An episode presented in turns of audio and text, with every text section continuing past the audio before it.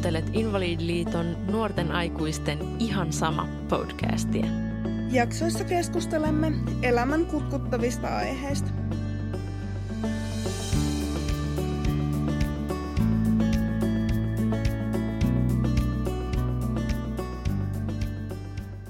Mulla on ollut avustajia käytössä valtaosa mun elämästä ja työnantajana mä oon ollut siitä asti, kun tulin täysikäiseksi.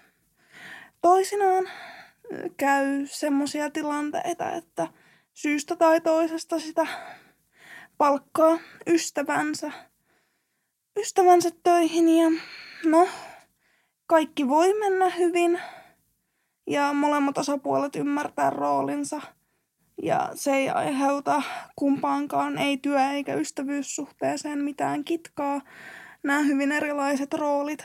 Tai sitten kaikki voi mennä pahasti pieleen. Mulla oli yksi semmoinen tilanne, että äh, palkkasin ensimmäisen kerran lukiossa äh, ihmisen töihin, jonka olin tuntenut ensimmäisiltä luokilta asti ja joka oli yksi mun parhaista kavereista – ja pitkään tämä ihminen oli mulla silleen satunnaisesti pätkätöissä. Öö, aina välillä kaikki meni tosi hyvin ja me pystyttiin erottaa nämä meidän roolit ja meidän vapaa-ajan niin kun, asenteet. Ja se ihminen tuntui luontevalta ratkaisulta palkata töihin, koska se oli alkanut jeesaamaan mua oma-aloitteisesti jo silloin, kun mä olin kymmenen vanha koska se ei halunnut ikinä assareita meidän, meidän rientoihin mukaan. Niin, niin. Mut sitten tossa parisen vuotta sitten alkoi oikkuilu. Vuoroihin se tuli, jos ne oli sovittuja. Mutta esimerkiksi tilanteissa, joissa hän oli sanonut, että niin kun, häntä voi tarvittaessa pyytää töihin, jos iskee joku kriisi, että hän on käytettävissä sijaisena. Niin saattoi olla sitten sellaisia tilanteita, että mä laitoin viestejä, että nyt on tilanne, että en saa ketään muuta, että voisitko tulla. Ja hän luki viestit, mutta hän ei vastannut. Pari vuotta sitten alkoi oikkuilu. Eli hän saattoi sanoa, että hän on tarvittaessa käytettävissä sijaisena esimerkiksi niin kuin aamuihin, jos vakkarityöntekijöiden kanssa tuli ongelmaa. Ja hän ties, että aamutyöntekijöitä on hankala saada, koska suurin osa mun työntekijöistä on semmoisia, että ne opiskelee. Ja tiesi myös sen, että aamuisin on pakko saada joku, koska mun majapaikan ihmisten on pakko päästä niin omiin töihinsä. Että he ei voi jäädä mennä jeesaamaan mua siihen asti, kunnes mä pääsen töihin. Niin laitoin sitten hätätilanteessa hänelle viestiä, useita viestiä, hän kyllä luki ne viestit, mutta koskaan ei vastannut mitään. Sitten hän saattoi muina miehinä, ihan niin kuin mitään ei olisi tapahtunut, laittaa viestiä ja kysyä, että niin kuin parin kuukauden päästä, että onko töitä. Ja mä olin silleen, että mitäs tämä on, ei tämä näin toimi. Missä muussa työpaikassa voisit käyttäytyä näin? Et oikeasti mistään. Potkut tulisi niin kuin saman tien ja en varsinkaan saisi sais mitään suosituksia. Ja sitten tämä samanen ihminen, ihminen rupesi sit ihmettelemään, kun en halunnut nähdä muutenkaan. Koska koin siinä kohtaa, että paitsi, että oli niin kun, käyttäytynyt tökerösti työntekijänä, koska kieltäytyminen vuoroista olisi ollut ihan fine. Mutta se, että hän ei reagoinut mitenkään – niin hän oli toiminut tökerösti myös ystävänä, koska ties tilanteen ja ties sen, että on ongelma, eikä reagoinut. Niin mä sitten koin, että kun asiasta sanominenkaan ei auttanut, ja hän koki, että hän ei ole tehnyt mitään väärää, että hän ikään kuin käytti sitä meidän ystävyyssuhdetta, joka oli varsin pitkä, niin jollain tasolla hyväksi siinä, että hän koki, että hän saattoi käyttäytyä miten ikinä haluaa ja niin kuin se ei vaikuta mihinkään. Työpaikka on turvassa ja näin päin pois. Ja lopulta mä päädyin siihen, että mun on parempi mielenterveyteni ja ö, myös arkisen selviytymiseni kannalta niin katkaista työsuhde ja samalla siinä katkesi myös ystävyyssuhde, koska ihminen ei oikein kyennyt sisäistämään tätä tilannetta. Hei ja tervetuloa kuuntelemaan uutta Ihan sama podcastin jaksoa. Tänään me tosiaan puhutaan avun tarpeesta ja työnantajuudesta. Ja mun seurana täällä on Jaana. Hello, hello. No Jaana, mikäs sun tausta on? Mun tausta liittyen tota, avun tarpeeseen ja avustajiin, henkilökohtaisiin avustajiin on sellainen, että, että mulla oli teini-iässä oli tota, vapaa-ajan avustaja ja sitten kun muutin, muutin tota, ää, pois kotoa, niin siitä, siitä lähtien niin mulla on ollut, ollut henkilökohtainen avustaja arjessa. Hän käy mulla töissä pari kertaa viikossa. Ja oot tosiaan itse työnantaja. Kyllä, kyllä. Toimin, toimin työnantajana nyt avustajalle. Joo. Ja tosiaan, kuten tuossa mun tarinassa itse kerroin, niin työnantajana on toiminut nyt reilu kuutisen vuotta ja tällä hetkellä mulla on oikeus 16 tuntiin vuorokaudessa apua ja pyöritän yhteensä noin kymmentä avustajaa kaikkinensa, joista osa on siis vain hätävarasiaisia.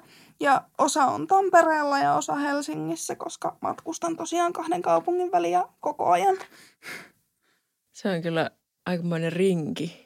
Ja jotenkin välillä, välillä sitä itse itse uupuilee sen kanssa, että voi pitää hoitaa näitä byrokratioita tällä avustajalla, mutta siis minulla on yksi, yksi avustaja. Niin siis siihen, että jos olisi kymmenen, niin nostan vaan hattua, mutta toki siihen niin tottuukin varmasti.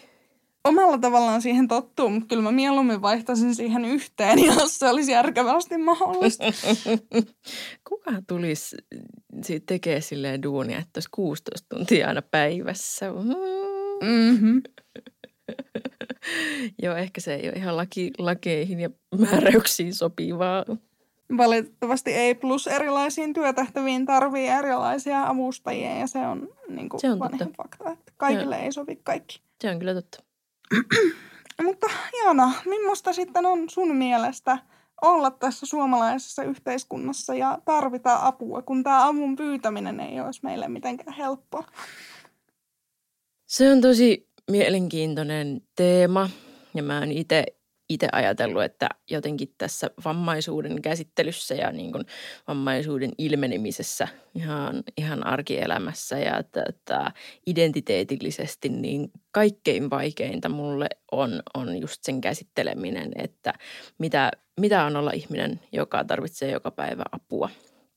Meidän yhteiskunta tuppaa olemaan vähän valitettavasti sellainen, että meillä varsinkin täällä Suomessa, niin tosi paljon arvostetaan semmoista yksin pärjäämistä. Meillä on tosi vahva pärjäämiskulttuuri ihan, ihan jokaisella. Jotenkin välillä tuntuu, että, että me ollaan niin syvällä semmoisessa individualismissa, että tuntuu, että mitään, mitään ei saa jotenkin tehdä ennen kuin olet varmistanut sen, että varmasti pystyt olemaan itsenäinen. Jotenkin semmoinen, että, että tota, ei saa, ei saa edes niin parisuhteeseen lähteä eikä ryhtyä, ellei ole varmistanut ensin, että pystyy pärjäämään yksin ja, ja tota, pitää tietää millaista on, millaista on vaikka asua yksin ja kaikista ongelmista pitää selvitä yksin ja tota, sitä, sitä arvostetaan niin kuin vahvasti, että on semmoinen self-made man. Niin tota, semmoisessa yhte, yhteiskunnassa oleminen – sellaisena ihmisenä, joka tarvii päivittäin apua eri, eri asioissa, niin se on aika kuluttavaa.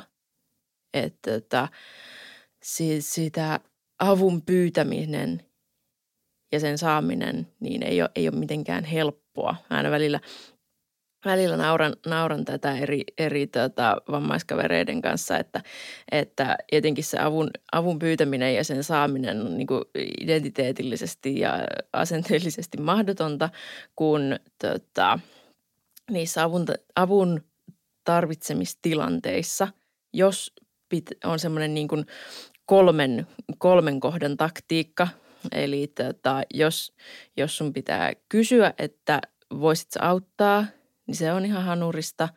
Sitten jos joku kysyy, että tarvitsee apua, niin sekin on ihan hanurista. Ja sitten jos joku auttaa pyytämättä, niin sekin on vielä ihan hanurista. Niin tuntuu, että tämä koko elämä on vaan sitä, että koittaa miettiä, että mikä näistä kolmesta vaihtoehdosta on niin kuin vähiten hanurista, että minkä kanssa mä voin elää, koska joku, joku vaihtoehto on niin kuin otettava näistä kolmesta, että ei mitään muuta vaihtoehtoa. Niin tota, välillä, välillä se uuvuttaa, uuvuttaa koska tota, niitä tilanteita on vaan niin paljon ja, väli, ja välillä se tuntuu, että iskee jotenkin semmoiseen, että voinko mä, voinko mä sitten tehdä mitään itse ja voinko mä olla, olla itsenäinen, mikä, mikä on toisaalta hassu ajatus, koska toisaalta just sen takia, että mulla on avustaja, niin mä olen itsenäinen ja voin, toi, voin toimia itsenäisesti. Mutta tota, aina välillä sitä uppoo tämmöiseen kuoppaan, mutta ihan, ihan siis se on niin jännittävää, jännittävää myös, millaista, millaista yhteiskunnallista analyysiä voi tehdä siitä, että kun vaikka liikkuu tuolla kaupungilla, niin näkee jotenkin ihmisistä, ihmisistä semmoisia tavallaan, tavallaan niin kuin hyviä, hyviä puolia ja varsinkin niin kuin ihmisten, ihmisten moninaisuudesta hyviä puolia.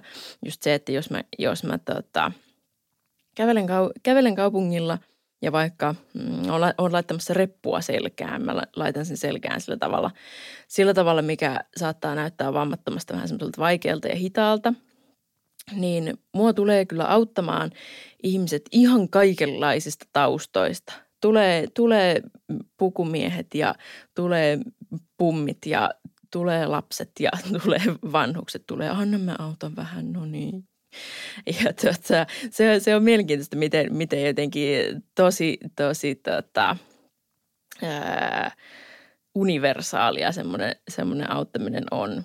Mutta sitten toisaalta siihen liittyy myös, myös semmoisia niinku universaaleja, universaaleja ikäviä juttuja, koska yleensä nämä tilanteet ää, menee sillä tavalla – että tota, henkilö, lähe, henkilö lähestyy mua ja samalla kun hän kysyy jollakin kielellä tai sanoo, että äh, anna mä vähän autan sen repun kanssa, niin samalla kun, kun ne sanoo tämän, niin äh, he ottaa kiinni ensin mun repun olkaimesta, sitten mun olkapäästä ja nostaa sen repun mun olkapäille.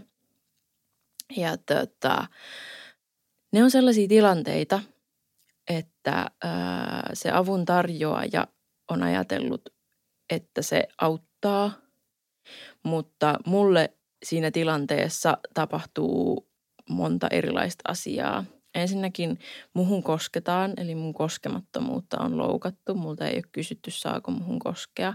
Toiseksi mun tavaroihin on koskettu ilman, ilman kysymättä, että saako niihin koskea. Eli itse asiassa mulle ne tilanteet voi olla tosi, tosi tota, turvattomia ja nimenomaan sellaisia, missä sitä mun missä sitä mun itsenäisyyttä päättää siitä, että mitä, miten mä toimin eri tilanteissa, niin viedään pois, vaan koska toisella on ajatus siitä, että no toi vaan tarvii apua. Mutta sitten ne on niin, niin tilanteita, kun ne tulee niin nopeasti ja sitten se ihminen on nostanut sen repun selkään, niin sosiaalisesti siinähän ei ole mitään muuta hyväksyttävää tapaa reagoida kuin sanoa, että kiitos. Ja se välillä ärsyttää ihan suunnattomasti, ikään kuin mulla ei olisi oikeutta päättää, että milloin mä saan apua ja keneltä ja kuka muuhun vaikka koskee. Mm. Pakko sanoa tuohon, että, että tota, mä oon joskus tehnyt niin, että jos mua on autettu niin kun, kysymättä, niin mä oon sanonut, että kiitos, mutta et en mä olisi oikeasti tarvinnut apua ja tiedän, että tarkoitit hyvää, mutta se niin kuin loppupeleissä tuntuu aika pahalta, koska tulit siihen tilanteeseen niin kuin, tulit tilanteeseen pyytämättä ja koskit ja teit jotain, mihin mä olisin pystynyt itse, eli veit vielä sen onnistumiskokemuksen. Että kiitos tosiaan, että teit, mutta kysy jatkossa ennen kuin rupeat tekemään. Miten ihmiset on reagoinut, kun sä oot sanonut tällä tavalla? Öö, osa on pyytänyt anteeksi, mistä mä oon ottanut ihan niin kuin hyvällä. Ja osa on vaan sitten mulkoillut. Joo, joo tosi, tosi paljon tota, törmää semmoisiin kokemuksiin, että just joku, joku tota, kanssakulkija on lähestynyt, lähestynyt tota, vammasta ihmistä ja halunnut auttaa ja sitten vammainen ihminen on sanonut, että joo, ei kiitos, selviän, selviän itse. Ja sitten nämä apua tarjoavat on siis suuttuneet mm. tästä, että etkö sinä nyt ymmärrä, että minä tässä aivan hyvää hyvyyttäni olisin tullut sinua auttamaan, kun sinä et nähtävästi pysty. mutta, te, mutta tota, se on jännä, mistä se, mistä se jotenkin semmoinen harmistuminen ja aggressio tulee. Ja mä oon kauheasti koittanut pohtia, että mikä sen niin kuin herättää siinä tilanteessa. Joo, se on ihan siis järjetöntä ja kerran yksi hyvä, että ei huutanut mulle aiheesta. Ja siinä kohtaa sanoin vielä, kun se tuli kysymään, että ei kiitos, että kyllä mä selviin. Joo, joo. Mutta ehkä siinä on jotenkin semmoinen ajatus, että kun toinen, toinen lähtee auttamaan, niin silloin on just semmoinen ajatus, että nyt mä teen teen niin semmoisen hyvän teon ja näin kuuluu tehdä, mutta sitten siinä tuleekin se torjunta, niin sitten tavallaan, tietenkin se on niin sosiaalinen tilanne, missä, missä tapahtuu torjunta, että eihän se, eihän se toisaalta, on se aina niin ikävää. Ja että, että ja varsinkin just, jos se ei ole jotenkin niin syvällä tämmöisessä vammaisessa kenessä, niin kuin me ollaan, eikä, eikä välttämättä niin kuin helposti tule ajatelleeksi, että okei, tässä on nyt kyse, kyse tämmöisestä niin kuin ihmisten itsemääräämisoikeudesta ja muusta, niin että siinä tulee ehkä se torjunnan kokemus. Mutta jotenkin, en tiedä, mä itse niin vahvasti, vahvasti näen auttamisen sellaisena ää, suostumukseen perustuvana toimintana. Vähän sama, mä pohdin tosi paljon silloin, kun tota, vähän aikaa sitten kerättiin nimiä siihen ää, Suostumus 2018 aloitteeseen, missä puhuttiin, puhuttiin paljon siitä, että tota, raiskauslainsäädäntöön pitäisi, pitäisi lisätä Suomessakin sellainen, sellainen osuus, että tota, semmoinen seksuaalinen toiminta, joka ei perustu suostumukseen – Eli siihen, että, että ihmiset, jotka siihen tekoon osallistuu, on, on kaikki, an, kaikki antaneet suostumuksensa sille, sille toiminnalle, niin silloin vasta voidaan puhua seksistä, että muuten, muuten kyseessä on tota, seksuaalista väkivaltaa ja raiskaus. Niin se herätti mut jotenkin tosi paljon pohtimaan sitä samaa tematiikkaa myös auttamisen kohdalla. Että miten auttaminen, jos siinä siinä tilanteessa molemmat ihmiset ei ole suostuneita siihen, että okei, nyt minä autan ja auttamisen kohteena oleva ihminen ei ole suostunut siihen, että kyllä sinä saat auttaa, niin jos näitä molemman, molempien osapuolien suostumusta ei ole, niin ei ole kysymys auttamisesta. Kun mä näen aut, aut, auttamisen ja avustamisen tosi vahvasti tosi vahvasti nimenomaan semmoisena kaksisuuntaisena, että molempien on, on suostuttava siihen ennen kuin se on auttamista. Muuten se on jotain muuta. Kyllä. Ja se on ylipäät, ylipäätäänkin tota, ö, aika raskasta ajatella, että toiset ihmiset hyvää hyvyyttään auttaisi minua. Siis onhan se yksittäisissä teoissa tosi jees, jos niin kun porukka tulee auttamaan – ilman, että siinä on saattaa niin kuin rahaa hyvitykseksi tai jotain muuta hyvitykseksi. Mm, ja se on Mut, välttämätöntä. Kyllä, mutta pitemmän päälle se on niin kuin erittäin raskasta, että jos se tavallaan on pelkkää velvollisuuden tunnetta tai koska olen hyvä ihminen, mm, mm. koska sit sitä tuntee itsensä taakaksi. Kyllä, kyllä. Auttamisen kohteena oleminen, se on aina jonkin kohteena olemista. Se tuntuu mm. vähän, tuntuu äh, sellaiselta tota, äh, objektina olemiselta, että no nyt tuon, tuon tota, toisen ihmisen täytyy, täytyy auttaa ja käyttää energiaa, energiaa siihen, että minä tarvitsen apua, niin siinä tulee, tulee sellainen ajatus siitä taaka, taakkana olemisesta.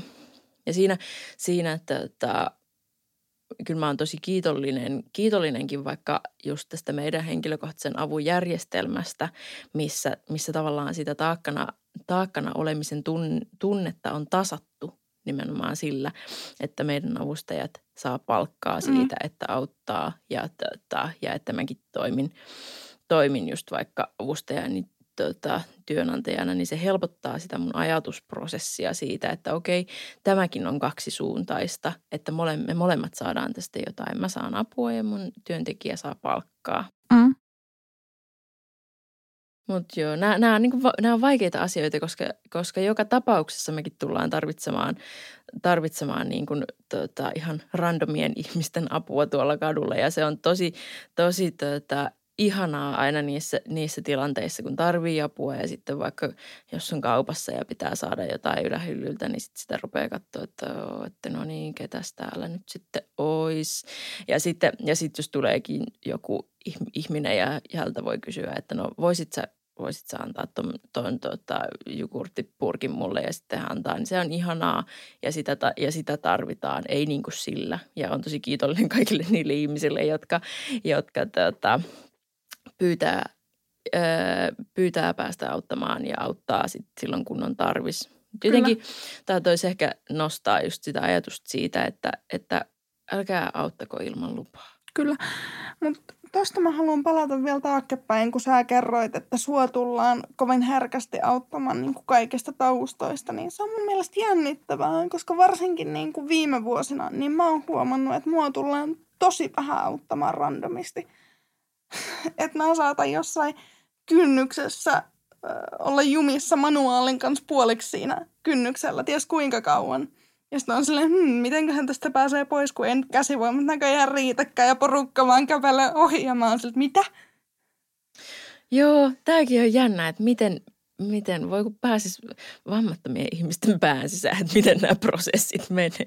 Yep. tota, joo, toki niin kuin toivoisi, että just tuommoisissa tila, tilanteissa voisi sitten tuntea jotenkin semmoista inhimillistä yhteisöllisyyttä ja saada sitä apua. Mutta ni, niin kuin sanottiin, että nämä ei, niin kuin, nämä ei ole yksinkertaisia asioita. Ei olekaan. Ja toinen kanssa, että silloin jos liikkuu avustajan kanssa, niin sitä apua ulkopuolisilta tulee yllättävän vähän, vaikka sitä apua tarvisikin just jonkun vaikka oven kanssa.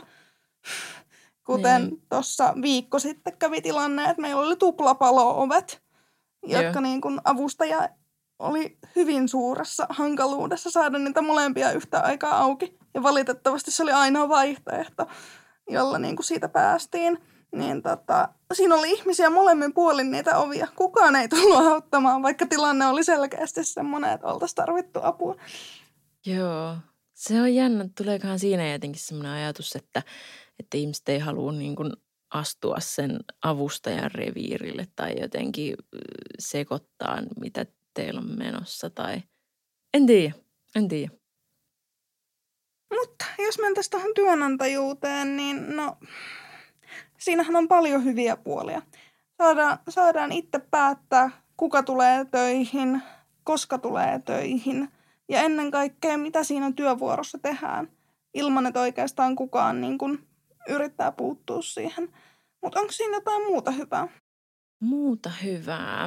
Mm, kyllä mä tykkään siitä, että, että tota, voin, voin vaikka sopia avustajan kanssa aikatauluista tosi joustavasti, mutta tietenkin siunattu, siunattu sellaisilla avustajilla, jo, joille sopii sellainen niin kuin pieni joustavuus ja joten, jotenkin niiden tota, aikataulujen rukkaaminen, kun elämäni on kaikkea muuta kuin säännöllistä – niin mä koen, että tämä työnantajamalli, millä mun apu on, on järjestetty, niin edesauttaa sitä, että mä voin toisinaan elää just spontaanisti ja tehdä, tehdä tota, nopeitakin päätöksiä. Mm. Joo, se on, se on tosiaan ihanaa, että siinä ei ole niin kuin minkään sortin välikäsiä välissä, vaan voit sopia asioista suoraan, suoraan sen työntekijän kanssa.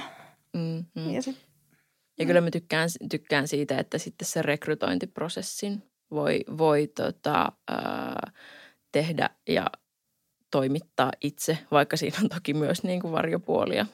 Rekryhän on ihan kamala asia. Siis joo, on kiva valita itse se työntekijä, mutta niin kuin aivan kamalaa. Mikä siinä on kamalaa? Ää, ensinnäkin se vie aikaa. Toiseksi voi olla tilanne, että hakemuksia ei tule niin kuin yhtään. Ja sit sä mietit, että no niin, että onko vika mun ilmoituksessa vai eikö niitä vaan oo. Ja sit iskee paniikki ja seinät kaatuu niskaan. Ja, tai, tai sit hakemukset on ihan eri asia kuin mitä hait. Eli hakemusta ei ole luettu kunnolla ja ää, niin kun, hakemuksen perusteella työtehtävistä ei ole mitään kärryjä ja puhutaan, että tulen pitämään mielellä, mielelläni seuraa, vaikka ilmoituksessa lukee, että seuraneitiä en etsi, kiitos. Joo, kaikenlaista. Toi tota, avustajista, avustajista oleva pula on, on kyllä yleinen ongelma valitettavasti. Jotenkin sitä itse aina, my, aina myös pelkää, kun on lähdössä uuteen rekryyn, että okei, no niin, mites, mites tämä nyt niin kuin menee. Että kun, että kun kuitenkin, kun se avustaja on niin, niin suuri osa sitä arkea, niin siltä, siltä tavallaan toivoisi myös niin kuin esimerkiksi semmoista, että teidän kemiat kohtaa mm. niin kuin hyvin yhteen. Ja sitten liittyen tietenkin siihen, että on myös muita vaatimuksia liittyen ihan siihen työhön, niin välillä tuntuu, että se on just semmoista kultaisen neulan etsimistä heinäsuovasta tai, tai jotenkin neulan etsimistä semmoista ole, olemattomasta heinäsuovasta. Mm, kyllä. Ja tuntuu, että jostain joutuu tinkiin. Mm. Niin kuin, koska täydellisiä hakijoita on harvassa. Että sitten ne kemiat ei ehkä kohtaa ihan niin täydellisesti kuin olisi toivonut, mutta kaikki muut hoituu. Tai kemiat kohtaa aivan loistavasti, mutta sitten joku työtehtävistä esimerkiksi onnistuu pikkasen heikommin kuin mitä olisi toivonut. Mm. Ja ylipäätään semmoinenkin, että, että rekryprosessissa ja vaikka työhaastattelussa ei tietenkään aina näe kaikkea ihmisestä, eikä, eikä pystykään, eikä se ole tarkoituskaan, että, että tietenkin se työn, työn tekeminen voi kehittyä kehittyä sen tota, työn aikana ja toi, kun toista oppii tuntemaan ja toisen työ, työtapoja tota, oppii ja jotenkin teki, ö, opitte sitten toisistanne, niin sitten se usein, usein paranee. Minusta on ollut tosi, mie, tosi mielenkiintoinen tarkkailla jotenkin sitä, että kun omalla, omalla kohdalla ne avustajan työtehtävät ei ole mitään, ei, ei vaadi mitään semmoista hirveät erityis, erityisosaamista, että ne on aika pitkälle niin kuin kodin huollossa, huollossa avustamista. Ne on ollut tosi mielenkiintoinen seurata, miten silti erilaisia eri avustajat on, miten, jotenkin, miten, miten ne työotteet ja työtyylit voi, voi vaihdella ja se on tosi mielenkiintoista. Kyllä. Mutta tota, mitä sitten, äh, jos käy niin, että, että tota, rekroprosessi epäonnistuu ja työnantajaa ei, työntekijää ei virallisten, tota, virallisten hakureittien kautta onnistu millään löytymään, niin tota, mitäs toi ystävän palkkaaminen sitten, onko se, niin kuin, onko se uhka vai mahdollisuus sun mielestä enemmän? Mun mielestä se on niin kuin sekä uhka että mahdollisuus. Et tietenkin mä oon, oon tota, myös, myös elämäni aikana palkannut, palkannut avustajaksi mun ystäviä ja tuttuja ja joskus se on mennyt, joskus se on mennyt ihan ok ja tosi, tosi hyvinkin. Joskus on ollut tiettyjä haasteita ja etenkin just tosi paljon kuulee niitä tarinoita, missä sille, missä sille ystävyydelle on, on tapahtunut jotakin. Niin kuin joko, joko se on just vaikka siinä sun tilanteessani katkennut tai sitten siihen on tullut niin semmoisia lisäelementtejä. Ja jotenkin, kyllä mä, kyllä mä sanoisin, että se, että se tota, ihmissuhde muuttuu aina jollakin tavalla sit siinä vaiheessa, kun teidän välillä rupeaa kulkemaan raha. Et se, on, se on musta ehkä semmoinen niin valitettava tosiasia. Mm. Et, ja et jotenkin riippuu tosi paljon ihmisestä, että kuinka, kuinka hyvin se ihminen ja te yhdessä pystytte tavallaan erottamaan sen, että, että no, että meillä on tämä ystävyyssuhde ja sitten meillä on tämä työsuhde. Joidenkin kanssa se onnistuu paremmin, joidenkin kanssa huonommin. Joo, ja mulla on siis myös, myös äärimmäisen hyviä kokemuksia niin kuin, ystävän palkkaamisesta, että oli tuossa muutama kesä takaperin parikin sellaista kesää, jolloin palkkasin siis ö, kesälomasiaiseksi yhden Kuopiossa asuvan läheisen ystäväni, jota en muuten näe hirveän usein. Ja sen aikaa niin tota, pyörittiin se kuukauden verran, mitä se sijaisti, niin tosi tiiviisti yhdessä. Mutta töitä se teki tasan sen verran, mitä niin kuin, ää, sillä oli tunteja, että sen jälkeen kun vuoro päättyi, niin vesilasin saattoi ojentaa, mutta muuten niin sain hälyttää sitten avut muualta. Ja se oli mulle ihan tosi fine, Joo. koska se just osoitti sen, että niin kuin Joo. ei sotke. Se on kyllä jokainen, jokainen niistä tota, työsuhteista ja, ja niin kuin ystävyyssuhteista niiden ympärillä niin on erilainen. Et sitä on kyllä tosi vaikea. Ja ei, ei, pystykään, ei, ei pystykään mitenkään niin kuin jotenkin sen vaikka olemassa olevan ystävyyssuhteen perusteella miettimään, että okei, että onko tässä nyt joku vaaran paikka vai, vai tuleeko tämä menemään tosi hyvin. Mm. Et mä sanoisin, että missään nimessä varsinkaan hyvää ystävää ei kannattaisi palkata vakituiseen työsuhteeseen, missä on paljon tunteja. Mutta sitten just semmoiseksi hätävaraksi tai epäsäännölliseksi työntekijäksi, niin se todennäköisesti toimii paremmin. Joo, mutta jos mennään takaisin tuohon työnantajuuteen vähän paremmin, niin mitkäs noin työnantajuuden huonot puolet sitten on?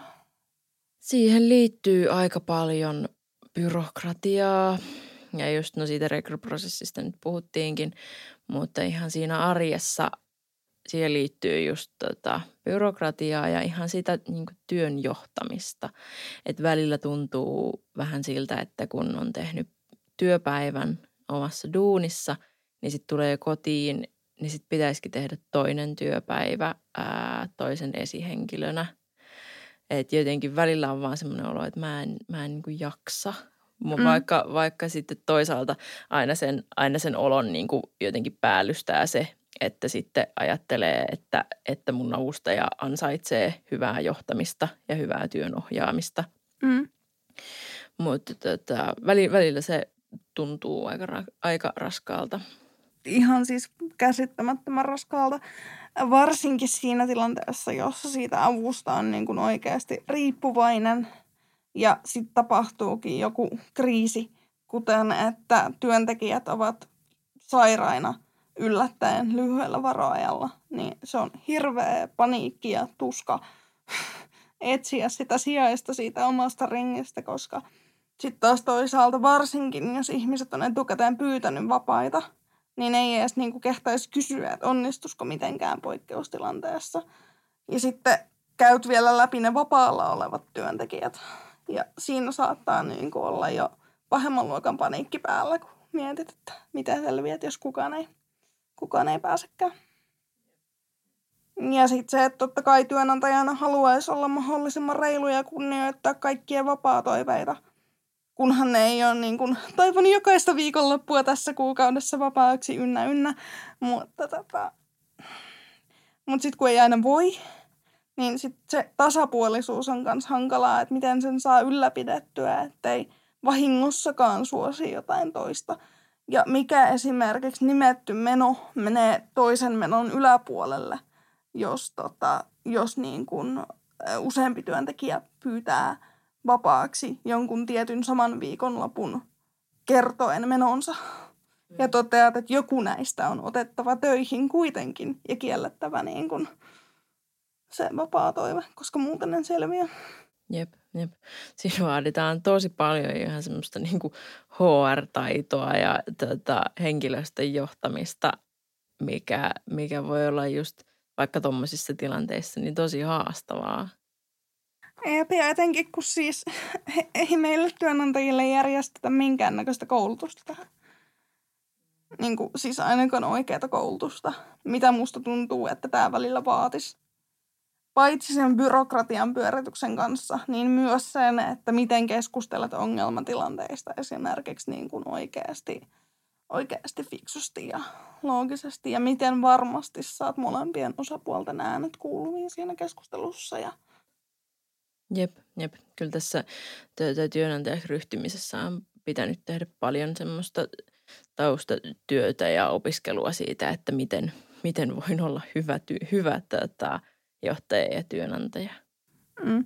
Ja musta on ikään kuin tavallaan erittäin väärin se, että tämä kaikki vie, vaikka se mahdollistaa meille paljon, niin se vie meiltä myös tosi paljon aikaa ja meille ei mitenkään sitä korvata. Eli ikään kuin tavallaan odotetaan, että meillä vammaisilla olisi sitä ylimääräistä aikaa.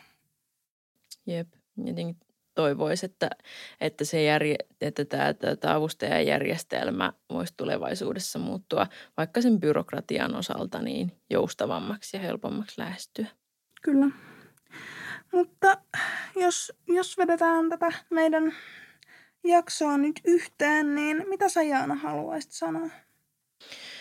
Haluaisin vielä ehkä tuoda esille sellaisen, että tosiaan kun tässä pyöritellään näitä niin kuin työnantajuuteen liittyviä kysymyksiä ja avustajan ohjaamista ja johtamista, niin mä ainakin koen, että mä oon saanut, saanut siitä tosi paljon osaamista liittyen ihan ihmisten johtamiseen ja lähiesihenkilönä toimimiseen. Mutta tätä osaamista vaikka niin kuin omassa työnhaussa on, tuntuu, että on tosi vaikea tuoda esille, että ihmiset ei, ihmiset ei ymmärrä, että tästä oikeasti saa vaikka johtamiskokemusta ja osaamista – Mm. Vaan se näyttäytyy vaan jotenkin semmoiselta, että no, no että tota, kunnasta tulee sulle avustaja, joka hoitaa sua, mikä ei niin kuin todellakaan se keissi. Mm. Ja tietenkin mä, mä toivoisin, että tota, tästä näistä niin kuin henkilökohtaisen avun eri malleista puhuttaisiin enemmän ja että se olisi vakiintuneempi se ajatus siitä, että ihan oikeasti avu, avustajan johtaminen ja ohjaaminen vaatii osaamista ja meillä tosi monella on tosi hyvää osaamista siihen liittyen. Kyllä, mutta just tosiaan se, että miten sen tuo esiin, koska et sä hakemuksessa voit kirjoittaa sitä auki, että tai voit, että olen henkilökohtaisen avustajan työnantaja, bla bla, mutta sitten se saattaa just niin kuin aiheuttaa työnantajissa ennakkoluuloja, jotka on turhia. Niinpä, ja syrjintää. Kyllä.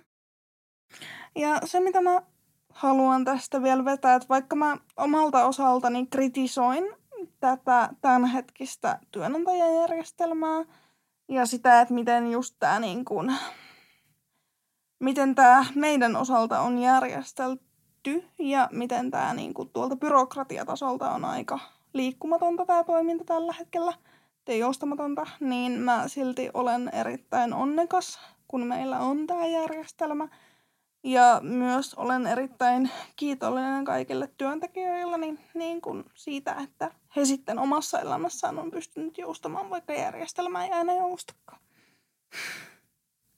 Kiitos, että kuuntelit tämän jakson ja toivottavasti saitte jotain irti. Nähdään seuraavassa jaksossa.